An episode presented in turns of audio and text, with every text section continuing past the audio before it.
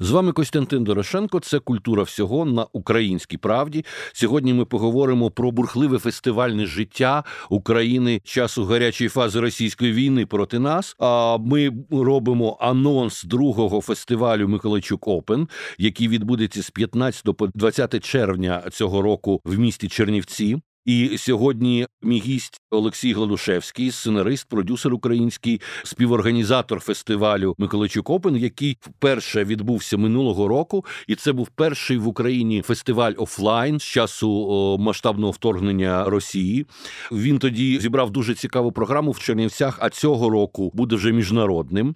І відкриватиме цей фестиваль фільмом «Я, Ніна», який зняла режисерка Марися Нікітюк. Вона теж сьогодні у мене в студії. Вітаю, панове. Вітаю. Всім привіт. І давайте розповімо нашим слухачам, чого їм очікувати від цього фестивалю в Чернівцях. Чернівці перетворюються взагалі на фестивальне місто. Я знаю, Олексій, що і якісь активності Одеського міжнародного кінофестивалю будуть там. А як вдалося і чому саме Чернівці? Дякую, Костя, за запитання і за цікавість до фестивалю, тому що дійсно це таки був перший офлайн-фестиваль під час війни. Всі тоді не розуміли, як це буде працювати, і щоб не ризикувати, робили фестивалі онлайн і показували. Але ми всі розуміємо, що фільми потрібно дивитися на великому екрані, і тоді багато режисерів не захотіло б онлайн віддавати фільми.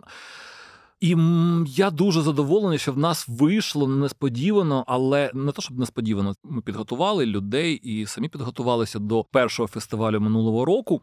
І саме в Чернівцях, тому що так вийшло випадково. І я вже багато разів розповідав цю історію, тому тут я коротко скажу. Тобто так вийшло, що ми випадково поїхали до Чернівців, місто, де я ніколи не був, з яким мене нічого взагалі не пов'язувало. Я хотів двадцять п'ятого лютого їхати до Одеси. Я розумів, що в мене там є якесь житло, я там народився, якісь друзі, родичі, але мені говорять, та ти що, Одеса буде під обстрілом наступно, тому що вона їх дуже цікавить. І тут мої знайомі дзвонять і говорять, слухайте, ми в Чернівцях, тут немає де жити, але ми вам допоможемо. І ми такі, от, от знаєш, буває такий момент приходу, от нема пояснення, чому саме так. І ми говоримо, їдемо до Чернівців. Я знаю, що тут культурна програма, тому ми виражаємось культурно, але якого біса, я не знаю. Ми туди поїхали. І вже там так все співпало, що ми знайшли таких людей, які з нами були на одній хвилі, і вони в культурно-мистецькому центрі Миколайчука тільки зробили ремонт. Це була стара радянська споруда, жахлива, багато років. І тільки от перед війною зробили цю красу. І вже ми там почали робити мистецький штаб спочатку для людей, які там зупинилися. І потім вже дійшли до фестивалю. І дійсно на фестивалі було, що цікаво, що ми зробили це по-справжньому. Він був прем'єрний. Тобто там була умова, що фільми, які ми показуємо, вони не мали прем'єри в кінотеатральному прокаті в Україні. І це були фестивальні такі історії, було декілька ексклюзивів і декілька фільмів, які вже фестивальний глядач України вже бачив. А ну, в цьому році буде ще більш цікавіше. Ти знаєш, ну Чернівці дійсно і для мене були відкриттям, тому що я теж опинився саме в Чернівцях і теж несподівано, без якогось планування. Моя подорож на початку гарячої фази війни взагалі була дивна, тому що всі їхали на захід, а ми з друзями їхали в Миколаїв, тому що в Миколаєві були їхні родичі, і потім вже з Миколаєва, пересидівши там у підвалі, ми їхали на захід і просто не знали куди, і ми дзвонили всім знайомим до Львова, до Ужгорода, і так Так трапилося, що нас прийняли Чернівці, хоча я був до того в Чернівцях проїздом. Для мене місто стало відкриттям. Його можна порівняти з Києвом, з Одесою, тому що воно полікультурне, багатонаціональне, там змішані різні традиції. І, безперечно, я думаю, що цей фестиваль, який ти робиш, це дуже вдала і добра подяка цьому місту, яке прийняло велику кількість українців з різних українських територій, прийняло неймовірно толерантно, неймовірно щиро, і воно заслуговує, безперечно, на фестивалі міжнародні, тому що в цьому місті І в часи Австро-Угорщини, і в часи Королівства Румунія завжди існувало бурхливе мистецьке культурне життя. Там виступав Карузо, там виступав Шаляпін, там був фантастичний єврейський театр з унікальною акторкою, зіркою Сідіталь. І зрозуміло, що в Україні сьогоднішній Чернівці заслуговують бути одною з культурних столиць. Але, бачиш, оголошено, що фестиваль, другий фестиваль Миколайчук Опен буде міжнародний. Можна трошки більше про це? Наскільки Наскільки взагалі налаштовані зараз представники міжнародної кіноспільноти їхати в країну, де відбуваються бойові дії? Да, це дуже складне питання. Але ми все ж таки вирішили ризикнути, тому що будь-яким творчим людям цікаво якось розвиватися. Тобто ми розуміли вже, як зробити український фестиваль. І ми розуміли, що зараз йде така погана дуже м, історія, що українське кіно може попасти в так званий вакуум десь в двадцять п'ятому році. Це коли фільмів буде дуже замало, чи не буде взагалі, тому що наразі держава припинила фінансування повнометражного кіно, і коли це е, знов буде, не зрозуміло, тільки нещодавно міністр культури Ткаченко заявив, що буде якесь фінансування для серіалів, але про кіно ніхто нічого не говорить, і я знаю, що ну, всі гроші зараз йдуть на війну, і на кіно не видають. Тому ми розуміли, що якщо фестиваль буде продовжуватися, ми хотіли, щоб він продовжився, то десь в двадцять четвертому - двадцять п'ятому році нам буде дуже складно зібрати повноцінну українську програму прем'єрних фільмів. І нам потрібно рухатися далі, і тому ми вирішили робити міжнародний фестиваль. Одразу ми це планували. У нас в уставі це одразу помічено міжнародне. І почали працювати з іноземними фільмами, які ми хочемо, які до нас хочуть. І тут якраз працювала знов-таки Чернівці, тому що це єдине місто, куди іноземці готові їхати. Тому що це дуже близько до кордону. Вони розуміють, що якщо що, не дай Бог, п'ятдесят хвилин, і вони вже на кордоні, на машині. І тому нам вдалося це зробити, і в нас буде дуже цікава міжнародна програма. І навіть наші колеги, я не можу назвати конкурентами, тому що і Одеський кінофестиваль, і кінофестиваль «Молодість», і кінофестиваль «Докудейс» минулого року дуже нас підтримали і допомогли і з фільмами, і морально.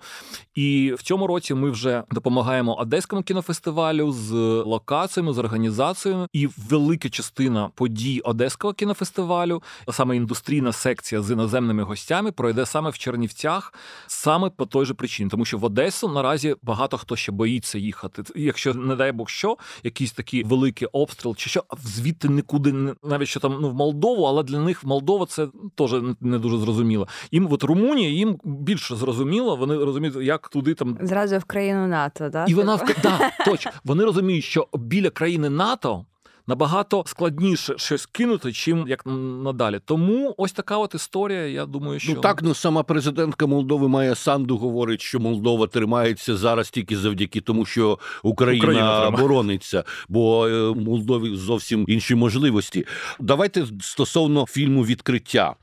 Ага. Я, Ніна, можна якісь, ну, безперечно, нам не треба спойлери, цього нікому не цікаво, але трошки слів, Марися, про це кіно. Чому ти взялася за таку тему? Вона, ну, якщо хочеш, відверто кон'юнктурна. Людина хворіє на рак, ну, це не секрет про це фільм.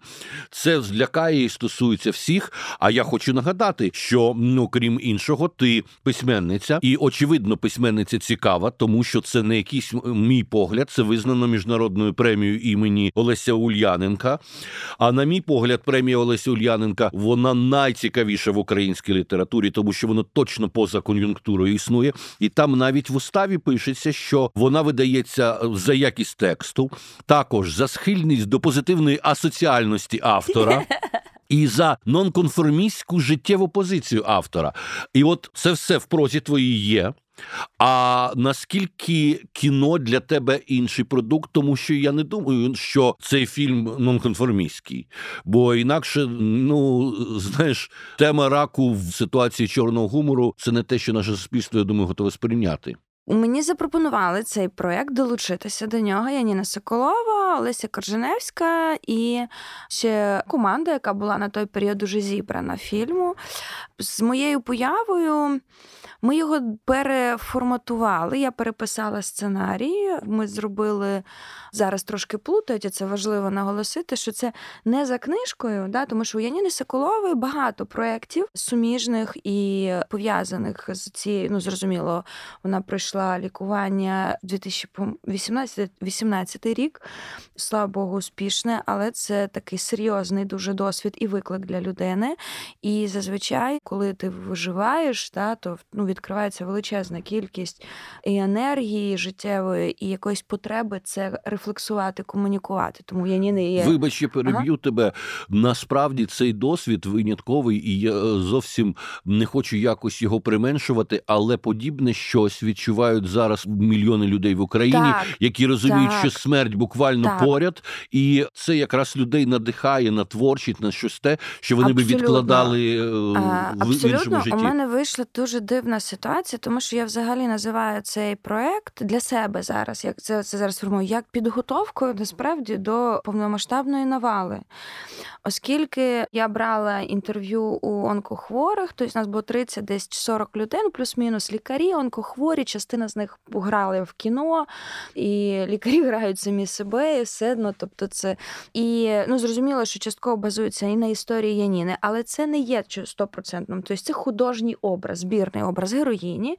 Є прототипи, це Юра Куберник, один із персонажів львівський, це Владислава Юшева, це Наталя Барська, яка зараз лікується, ну, дуже давно в Іспанії, і це прототипи інших другорядних персонажів.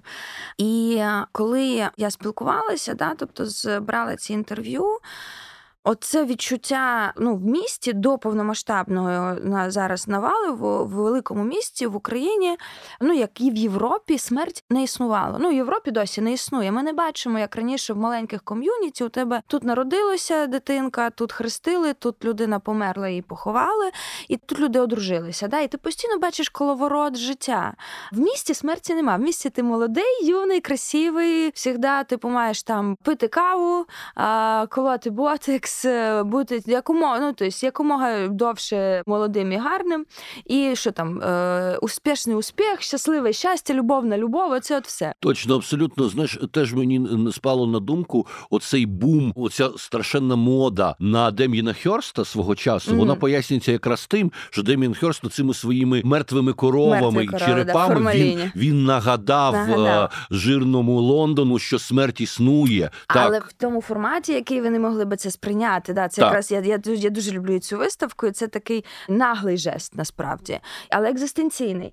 І да, ці от інтерв'ю, це все типу повернуло мене до того відчуття, що, на жаль, у нас є стигматизація хвороб взагалі в суспільстві. У нас зараз є стигматизація болю війни.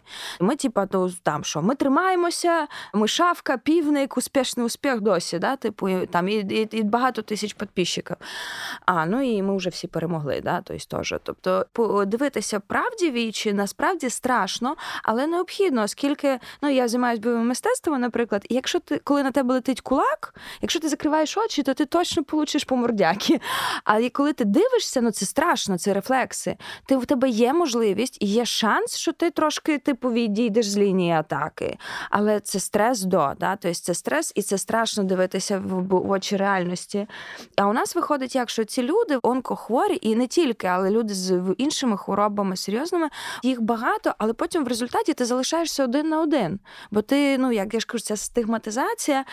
І коли я спілкувалася, по-перше, для мене це було величезне відкриття, і я помітила оцю те, що зараз ми маємо, хвилину життя сьогодні. Да? Ми живемо завжди один і той же день, і він зараз. І от коли от люди, які вилікувались, і от вони мені розповідали про смачне повітря, про запашну каву, вроді такі дрібниці, ти такий сидиш, ну і в тебе точка зборки починає трошки е, змінювати, зміщуватися. І ти раптом, ну, ти акцентуєшся на процесі, на своєму житті, А це якраз був період після, коли падають дерева. І от у мене, ну, знаєш, там, що там, фестивалі, червоні доріжки. Я пам'ятаю, я приїхала в Сан-Франциско, дивлюсь на Голден Гейт, думаю, ну що, ну, ну собі міст, ну такий же, як mm-hmm. міст Бандери, тільки красний. Mm-hmm. Тобто настільки затуплюються якісь речі, настільки ти навіть щось неймовірне припиняєш цінувати. Ну, от, і ми біжимо кудись за підписчиками, за чимось. Да? І банально можна бігти за підписчиками, але йолки-палки, ну красивий же той Голден Гейт був. А я його про, ну, про, проїбала. І, і от весь цей типу ворог речей мене настільки вразив, змінив спілкування, ці інтерв'ю, і потім робота. Ми з Яніною не працювали над сценарієм, оскільки у неї були свої. Ну, вона головний продюсер, автор ідеї. Це частково в основі її історія. Зрозуміло, що ми співпрацювали, і були мої можливості, її можливості. І саме тут питання до кон'юнктури, тому що А, ну як? Ну не можна, не, не вийде в мене кон'юнктури. А це фільм, і я от буквально недавно його передивлялася, і зараз я думаю, що він може чутка важкуватий. Але знаєш, що дуже... Я от маленький спойлер, а ми його вже казали про... Ми зняли останню сцену на кладовищі. І це свято, там люди танцюють і святкують життя, яке триває або яке було. І це кладовище в Ірпіні. От те саме кладовище, яке зараз втричі більше. І взагалі ти правильно якось поставив це питання. Самий дух фільму, то, що героїня хоче, не хоче боротися. Тобто це внутрішні оці процеси, коли герой сам собі ворог. І вона знаходить якісь сили, коли ти розумієш, що да, ця смерть тепер з тобою назавжди, да? Тепер цей жичок з тобою, буде жити в нас. Mm-hmm. Але знайти в собі зусилля і бажання, і навіть радість, попри те, що історія може закінчитись не дуже. Фільм же ж має точку, але там далі ще може тривати історія. Так, відкритий кінець. В такій так. історії завжди відкритий кінець. Так. Ну, і знову ж таки, мені здається, що українському глядачеві, навіть якщо, ти кажеш, важкуватий фільм, він зайде легше, ніж пересічному європейському, тому що ми всі нині живемо в ситуації цього відкритого кінця. Кожна повітряна тривога нам про це нагадує. Ну, а як сприйняли фільм в Європі? Ти його демонструвала Естонія. В Естонії. На міжнародному кінофестивалі Black Nights в Талліні. Ну, в Талліні він був дуже прекрасно сприйнятий. У нас були повні зали, там по сімсот десь людей.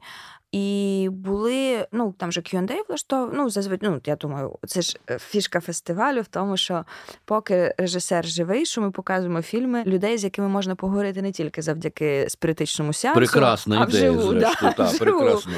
Да, і я дуже переживала за глядачів, ну і взагалі, тому що я розумію, що тема важка, ще й війна, і ти не розумієш, як це все корелюється. І глядач закордонний, і фестивалі хотіли бачити військовий контекст, а в нас його нема. Тобто у нас виходить фільм достатньо непростий і без військового контексту. Тобто ми якраз пролетіли всю кон'юнктуру. І з одного боку це трошки прикро для якихось там регалій, да, там власних.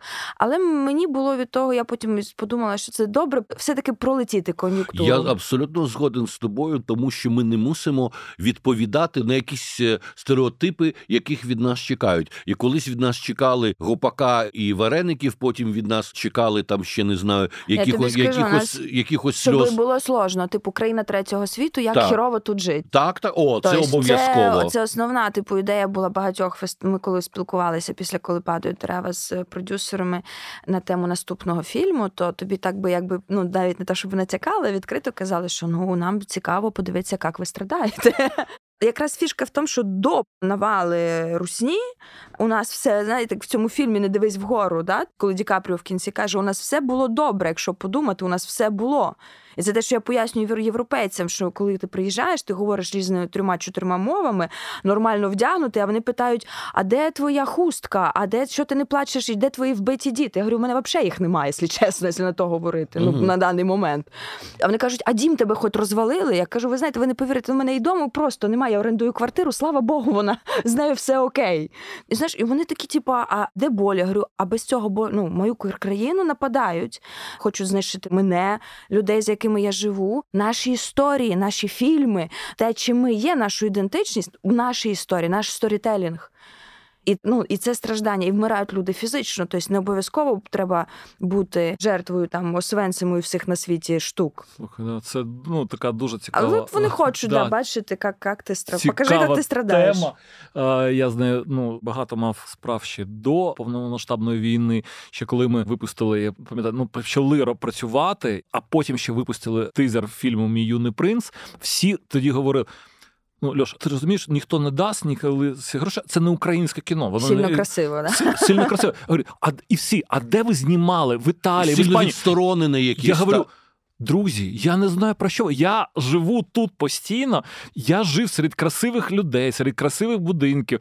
І ви такі: а де ви це знімали? Це ж Іспанія, Італія. Чи... Я говорю: це в Одесі, друзі. Це не може бути в Одесі такий будинок. Я говорю: ну як не можна, ви здавайте. І я не розумів, наскільки це зашкварно, поки не побачив фільм, ну, таке документальне кіно, нещодавно вийшла «Область героїв», якщо я не пам'ятаю, називається Комаровський Льоша, воно в кінотеатрах йшло таке, і там була така дуже дивна історія, там знімав оператор, я не помиляюсь, ті ж і «Мій юний принц», Женя Усанов, і треба перевірити. Там дуже все красиво, і там люди, які там в перший день якось писали, там волонтери, все. І я дивлюсь, і от і думаю, що мене смущає? Вони всі в красивому будинку, в такому, яку... А я розумію, що це не так. Це, ну, люди, про яких вони розповідають, вони так не живуть. Угу. Я потім говорю: а слухай, а чому, ну, говорю, от єдине, що мене так, та от, а чому такі, ну, от вони бігуть, а, ну, ми ж розуміємо, що вони, а тут дом прямо як у нас, ну, в дуже багаті. І він сказав мені таку дивну річ, що я от потім задумався. Він говорить: ти знаєш, ми спеціально так зробили. Тому що цей фільм дуже багато будуть дивитися іноземці, так і вийшло.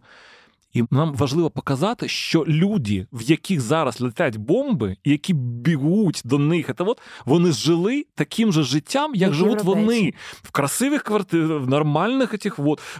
Тому що якщо ми покажемо знов таки, от вони скажуть: а, ну, це як Афганістан, Пакистан. Так, все, і, та, і вам нема чого втрачати. І вам нема чого втрачати. Ті халабуди. Точно. Так, так, але, так, але дивіться, знаєте, я, я абсолютно за цей момент, коли ми різноманітні, коли у нас моє і так, і так, і так. Але теж є ще такий момент, це ми зараз говоримо про стереотипне сприйняття за кордону. Але є, наприклад, ще й українське цікаве таке, така річ, вона трошки як на противагу цьому всьому, коли... Наприклад, ну, я вийшла з фільму «Памфір», прекрасне кіно Діма Супчука, дуже я в захваті, дуже рада за Дмитра, і, ну, мені дуже сподобався там оцей чоловічий вайб героя, ну, це окрема тема, але раптом я почула таку фразу, я так розумію, що це не поодиноке, що чому герой-контрабандист, типу, що ми показуємо українців в негативному, тобто, що є теж якісь наші внутрішні речі, типу, як коли мені мама постійно каже: якщо тебе йдуть в гості, прибери, я кажу: в смислі, думаю, якщо до мене приходять хтось додому, то це ті люди, які він не пофігу. З ревізією, та, це, да. не, та, це не ревізор да, приходить. Це, ну, але оцей стереотип, що як ми можемо говорити про українців по-різному, да? Тому що, якщо ми говоримо про кіно художнє, да, наприклад, створення шаблонного, суперкласного, доброго, порядного, ще й обов'язково військового, ще й обов'язково там і волонтера, і, і православного, разом, і, православного да. і все-все-все. І в професійному лексиці це називається персонаж-функція, який не є наповнений, в якого нема переживань. Ми дуальні люди. І в тебе може бути все, там, я не знаю, неприбрана хата. Ну, ти, так. як в «Памфірі», герой був колись контрабандистом. І це теж, типу, частина. Скільки фільмів прекрасних. Один із моїх улюблених фільмів Одріяра, французького режисера, супер-супер сьогоднішнього, типу, така моща, «Пророк». Це про, по-моєму, я не пам'ятаю, араба, але, ну, злодюшку за маленьке потрапляє в тюрму, і вся історія в в'язниці в тому, як він виживає, як він в результаті перевертає всю цю історію. Він маленький, і там от його, типу, існування з цими кланами, сицилійськими і так далі. Ну, і ніхто не говорив у Франції, що це що, ми зняли, що це виходить, що всі французи ці, як це, е... злодюшки. злодюшки да. Ну, французька культура в даному випадку взагалі найбільш розкута і просунена, тому що вона пройшла Маркіза де Сада, О, Жана да, Жене, да. Е... Селіна, Селін, і, і, ой, і, та, любов, та, і, Мариса, і, і Віана, і все, і, це і, любов. Так, абсолютно. Любов. І, і потім вже, і вже вони пережили те, що людина, і француз, зокрема, може бути і злодюшкою, і первертом, і зрадником, і це все існує в культурі, і це все існує в світі. А французька культура дійсно дуже розвинена. Нам дуже часто, ну це проблема офіціозу, те, що наша країна на сімдесят років фактично, ну скажімо, на шістдесят з чимось опинилася в абсолютному диктаті ідеологічному над культурою. І у нас вбудовувалася ідея того, що Україна, українці – це село. Ну давайте, Все, ну я, я прекрасно взагалі, пам'ятаю да. картину української культури, яку ми вивчали в Радянському Союзі в вісімдесяті роки по літературі. Значить, спочатку це страшне село, на панщині пшеницю жала і пішла в снопи пошкандибала, і рученьки терпнуть, злипаються віченьки, жах. Потім приходить революція, на Майдані біля церкви революція гуде, і слава Богу, значить, нас звільнили від панів, а потім на нас напали фашисти, потім ми побороли фашистів, і ми... ледь оце вилізши з того села, будуємо комунізм разом з старшим братом Росією. І, на жаль, з десятиліттями промивався мозок українцям, і оце ем, специфічний погляд на себе як на селянську націю. А селянська свідомість, вона дуже консервативна завжди. І територія, де люди всі одне одного знають, безперечно, там є такий момент фасадності, що треба придбати, як ти виглядаєш, тебе впізнають. Це ж зовсім не те, що є в містах. В місті, да. Чому Росія знищує да. в першу чергу міста у нас. І є навіть таке поняття орбіцид, тому що в містах, де люди перемішані, це зовсім інша культура. Там більше толерантності, легкості, розкутості. Це дуже цікавий момент. І ти права, що це і від українців залежить, що ми починаємо чомусь обурюватися і демонструвати якесь святенництво. І не хочемо показати, що ми просто живі люди. Так, да, живі. Насправді, я працюю в основному, і вже я зараз можу сказати для себе, що і в творах, і в прозі, і в поезії, і в фільмах я працюю, ну, як знад ідею, да, теми вразливості, взагалі право на вразливість, що чого ти плачеш, да? Не плач, не ори, я плачу, бо мені боляче, бо є на це об'єктивні причини. А якщо навіть нема об'єктивних причин, то я можу поплакати. Це не значить, що завтра я опущу руки або сьогодні. Ми живі люди, ми складаємося з лімфи, нейронів, крові. І дійсно ця фасадність, тому що ну, от, у мене ж про це фактично, коли падають дерева, а що люди скажуть? І там, коли героїня бігає, Настя Пустовіт, наша улюблена, mm-hmm. коли вона бігає і кричить просто в під'їзд, да, залиште нас в спокої, подивіться телевізор, дайте нам нормально пожити. Цей момент я його постійно відчувала, і в мене викристалізовувалося цей, скажімо, такий бунт свій з суспільством просто. Чому я маю відповідати якимось стандартам? Чому я не можу жити своє життя так, як мені подобається, якщо в мене виходить, наприклад. Ну окей, нема в мене машини, там, я не знаю, будинку за містом, але я роблю улюблену справу. І вона, да, вона ризикована, ну, мається на увазі, це тобі нічого не гарантує, ці всі мої писання і знімання. Я тоді ну, не могла зрозуміти, звідки... Ну, тобто я розуміла, що це пострадянська травма. Зрозуміла, що це тягнеться з того, що якщо в тих же там тридцятих роках ХХ століття тобі спокійно писали донос, якщо ти сильно виділяєшся, да, що люди скажуть, да, по суті, то завтра ти поїдеш по етапу в ГУЛАГ, або ще краще тебе розстріляють і заїдуть в твою хату, і поділять її на комуналки, і будуть і отакі от прекрасні у тебе сусіди. І це треба теж розуміти, що це були ті ж самі ну, українці, які серед нас. Ми один одного, типу, загнали. Били. Звісно, це була рознарядка згори. І так влаштоване це репресивне радянське, російське, насправді, суспільство в тому, що нема справедливості, всі один одного знищують.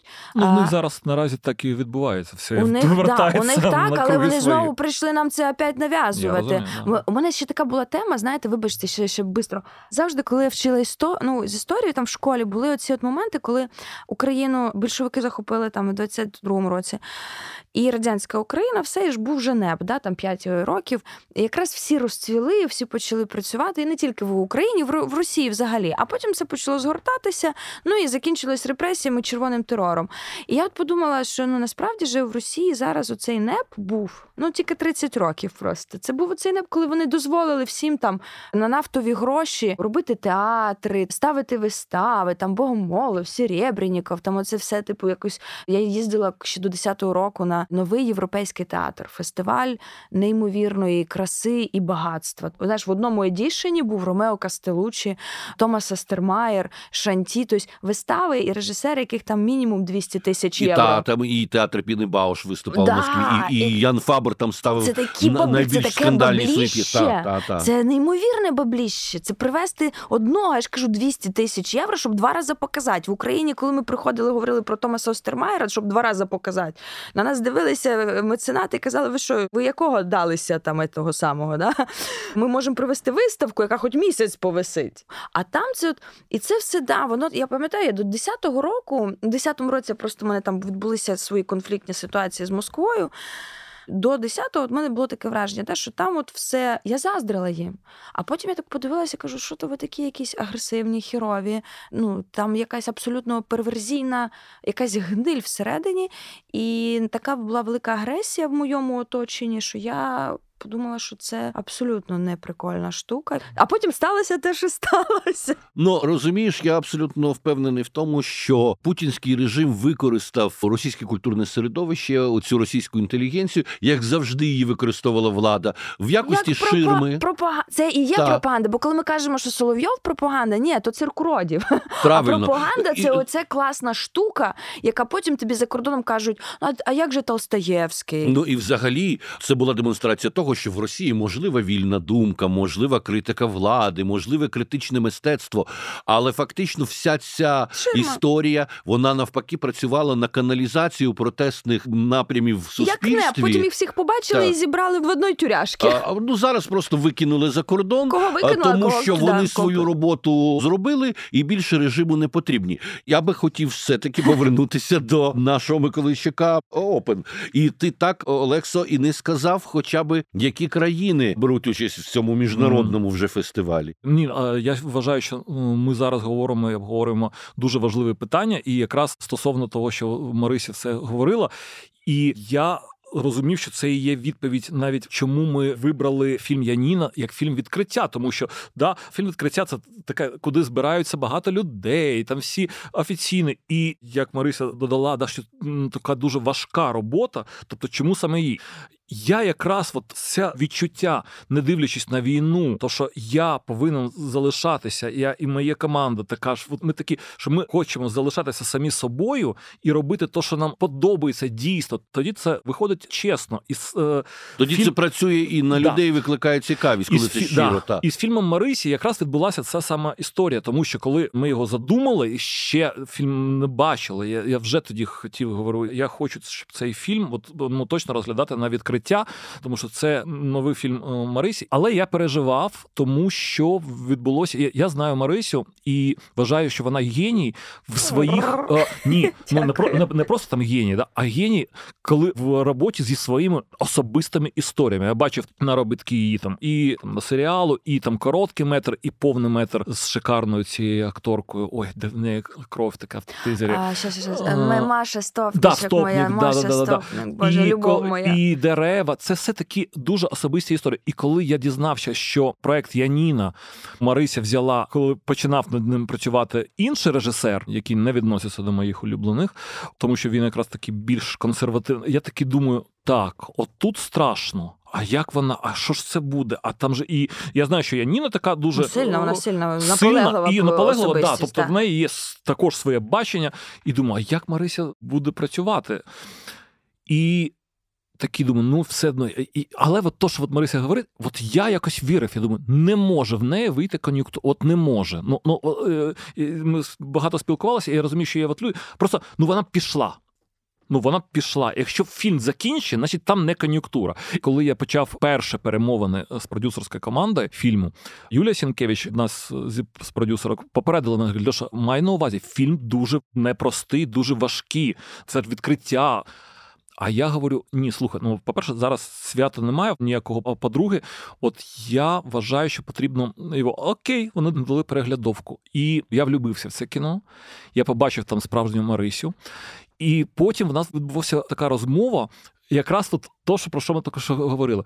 А може фільм «Відкриття» повинен все ж таки, зараз війна, може на військово, в нас були такі фільми, а що ж ми покажемо, тут таке все шикарно. Там перша, ну просто акторка Ксенія Хижняк, вона настільки естетична, та настільки, вона навіть в хворобі, шика, от, от, от все ще. Вона неймовірна, да, да. Дуже. Ми поспілкувалися, я говорю, слухайте, ну це буде неправда. Я сам по собі, от якщо Марися сказала, в неї там є своя якась тема, з якою вона працює, то я якраз працюю з іншою темою. Це для мене естетика. Тобто така холодна десь, десь якась така, може, несправжня, але яка виводить там на такі глибокі відчуття. І зараз я і п'єсу закінчив свою, свій, а знов-таки є про військового, але естетично. Ну, тобто там все красиво, шикарно, всі, хто побачили. Ну, через такі, свою призму, говорить, так. Говорить, це ні на кого не схоже. Ось, і тому я коли побачив фільм, говорю, слухайте, ні, це буде наш фільм «Відкриття», тому що він взагалі не схожий, але він схожий на нас. Ну, тобто, ми його полюбили. І коли я пишу продюсерки, говорю, в мене для тебе погані новини. Вона така, що, не сподобався? Ну, говорю, говори чесно, ну, ми зрозуміємо там, ну, тому що я розумію, що фільм зовсім не для всіх. Я говорю, погана новина в тому, що ви можете хотіти, не хотіти. Але я говорю, я виму мозк вам. Ми це цей фільм повинен, говорити, я вважаю, що цей фільм настільки незвичний, настільки не схожий на інше, що його, щоб його показувати, його потрібно полюбити.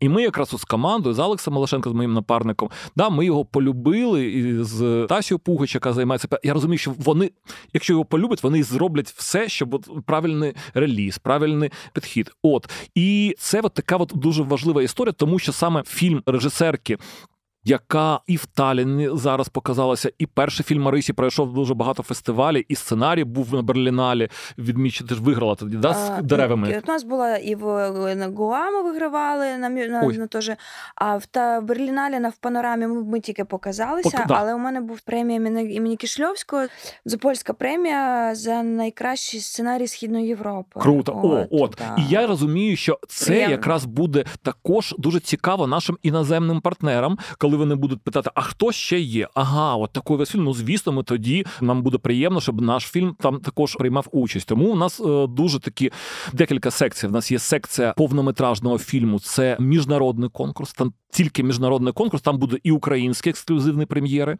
і іноземні фільми. Буде національний конкурс, він тільки з коротких метрів. І буде велика позаконкурсна програма, шикарніша. Там буде і блок коротких метрів, і багато також також і українських, і іноземних фільмів, які по різним моментам, ми вважаємо, що вони в конкурсі не підходять, хоча вони можуть бути неймовірні за якістю, але вони виділяються з конкурсу і буде, ну, чи мають якісь привілегії, чи що ще. Наприклад, ми виділили блок короткого метру, там будуть чотири фільми, дуже класних, також прем'єри, але чому, наприклад, ми їх не поставили в конкурс? Тому що це фільми, до яких мають відношення хтось з фестивалю. Тобто, наприклад, mm-hmm. там буде... І ми вважаємо, що це не... Конфлікт інтересів Диві... виникає. Хоча, так. Хоча конфлікту немає, тому що в нас голосує не журі, в нас немає професійного журі, в нас голосує глядач. І глядач там, йому пофіг, хто там... Хто... Але ми вирішили все ж таки, що є конфлікт інтересів, і ми їх винесли туди. Там, наприклад, фільм Валентина Васяновича «Відблиск», який буде в позаконкурсі. Там настільки важка і така важлива тема, що це якраз може глядач, там, знаєш, ну, потрібно ж дати фільму на військову тематику, і може мати якісь привілегії. Тому ми все ж таки робимо конкурс, щоб всі були на рівних позиціях. Стосовно країн, в нас буде Ізраїль, Польща, в нас буде Румунія, Італія. Ось цікаво дуже в копродукції з Україною. Також в нас буде Фінляндія. Ну, ми вже заявили цей фільм. Це фільм «Сісу», «Незламність» з українським. Це досі безумна картина. Вона... закриє фестиваль, і це як Фінляндія якраз боролася з нацистами, вона дуже актуальна наразі. В нас буде фільм, який був на нещодавному Берліналі, це буде українська прем'єра, це фільм «Інсайд», «Інсайд всередині» з Уільямом Дефо. Він цього року, я ж говорю, був в Берліні і ще в Україні не показувався, це буде перший показ на великому екрані. В нас ще буде в конкурсній програмі цікава анімація, повнометражна анімація по Харукі Муракамі. І також буде декілька фільмів українських цікавих, які вже були на фестивалі. Наприклад, як там «Катя», який фільм був показаний, Влакарна, і Анастасія Карпенка отримала приз Лакарна фестивалю за кращу жіночу роль. Да, він був показаний один раз тільки в Україні. Буде «Я і Фелікс», а також буде декілька фільмів в позаконкурсної програми, які ще ніхто не бачив. Це буде також українські прем'єри. Буде «Злегка причинені двері» з Рімою Зюбіною. Це буде перший показ цього фільму. Буде «Подвійний Імельман». Це якраз військова історія з Ларисою Руснак і Ксенією Башею. Ну, це такі ексклюзиви наші. Буде «Jailbird» фільм. Це Італія з Україною. Це знімала вся та ж сама команда, яка знімала фільм років п'ять тому. Виходив такий, був дуже популярний у нас фільм «Ізі». Називався. Mm-hmm. Mm-hmm.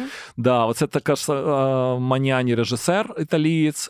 Ніна Набока наша українська грає цікаву дуже жіночу роль. І ми плануємо якраз зробити потім творчу зустріч і з Ніною Набокою, і з Римою Зюбіною. Ще, можу сказати, буде «Еремен». Це фільм румунський, такий наш, ну, я називаю його румунський «Памфір», тому що це от для тих, хто любить «Памфір», це буде дуже цікаво. З короткого метру цікаві також прем'єри. Буде українська прем'єра нового фільму нашого такого дуже цікавого режисера Мирослава Латика, який тільки нещодавно м- представив два повнометражних фільми «Максима Са» і «Королі репу». А це буде короткий метр, такий, ну, він півгодини, е- «Велика маленька війна». У нас буде така суперпрем'єра його. Буде фільм «Людина» Хачатура Василяна, також, який зараз катається по фестивалям, а це буде в Україні перший показ. Наскільки я пам'ятаю, це перша така буде поява, ні, не перша, друга, в українському кіно, коли актор весь фільм буде повністю оголений. Mm. Просто, да. Перше, я пам'ятаю, таке було в короткометражному фільмі Ксенії Бугрімової «Зерно». А це от друга. І такий Руслан Мирошніченко, такий дуже сміливий, зробив цю історію. От, а також ми покажемо в позаконкурсній історії прем'єру нашого фільму, який ми знімали в Коломиї з ірландським режисером, який має премію «Бафта» за свій повнометражний фільм «Вмираючий лебідь». Це короткий метр, який я написав сценарій, і зі Стівеном Фінглтоном, от режисером, ми його зняли в Україні. І буде фільм м- режисерки Луліма Монтенко. Вона його зняла чуть раніше, але так співпало, що там грають в головних ролях зараз такі улюблені актори, їх мало хто знав. Це Олександр Яцентюк, Памфір, головну роль, який грає, і Ріта Бурковська, яка «Бачення метелика» головну роль грає, вони там разом. І це буде таке ексклюзивне, це буде вперше в Україні також показано. Ось, ну, сподіваюся, я нічого не забув, ніякі країни. А якщо що забув, то... Ну, я нічого. Скажу тобі, що для п'яти днів неймовірно насичена і цікава, і різноманітна програма, і, очевидно, є сенс пакувати валізи, купувати квитки на Чернівці і їхати, брати участь у фестивалі «Миколайчук Опен». А тим більше, що дійсно і сама локація, вона сучасна, вона цікава з точки зору дизайну. І, як ми вже говорили, на початку Чернівці, місто, варте бути однією з культурних столиць України. Дуже дякую вам за розмову. Дуже приємно відчувати, наскільки дійсно, попри всі ті випробування, які ми проходимо, а іноді завдяки їм, ми по-новому і ще з більшим, хоч це не дуже люблю це слово, але все-таки ентузіазмом, виробляємо культурний продукт, рефлексуємо, реагуємо на те, що відбувається, і говоримо про себе світу. Дякую. Дякую. Дякую.